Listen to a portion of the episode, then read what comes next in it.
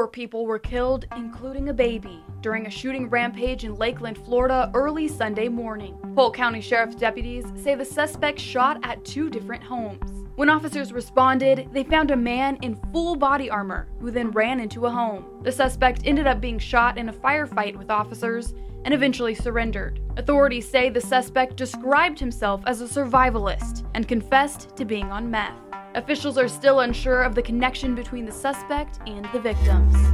The U.S. is working to get any remaining Americans in Afghanistan out of the country if they want to leave.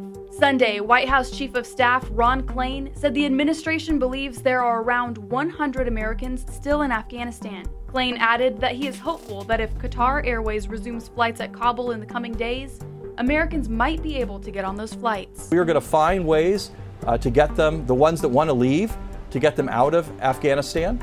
Uh, we know many of them have family members, many of them want to stay, but the ones that want to leave, we're going to get them out. Klain's comments come nearly a week after the U.S. withdrew all American troops from Afghanistan to meet an August 31st deadline to exit the country.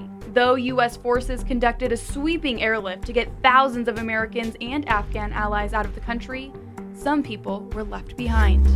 Accused Florida high school shooter Nikolas Cruz can't be called derogatory names at his upcoming trial. That's according to a ruling by a judge. Words like animal or that thing will not be allowed. The defense also asked to ban words like murderer or killer, but the judge did not agree to that.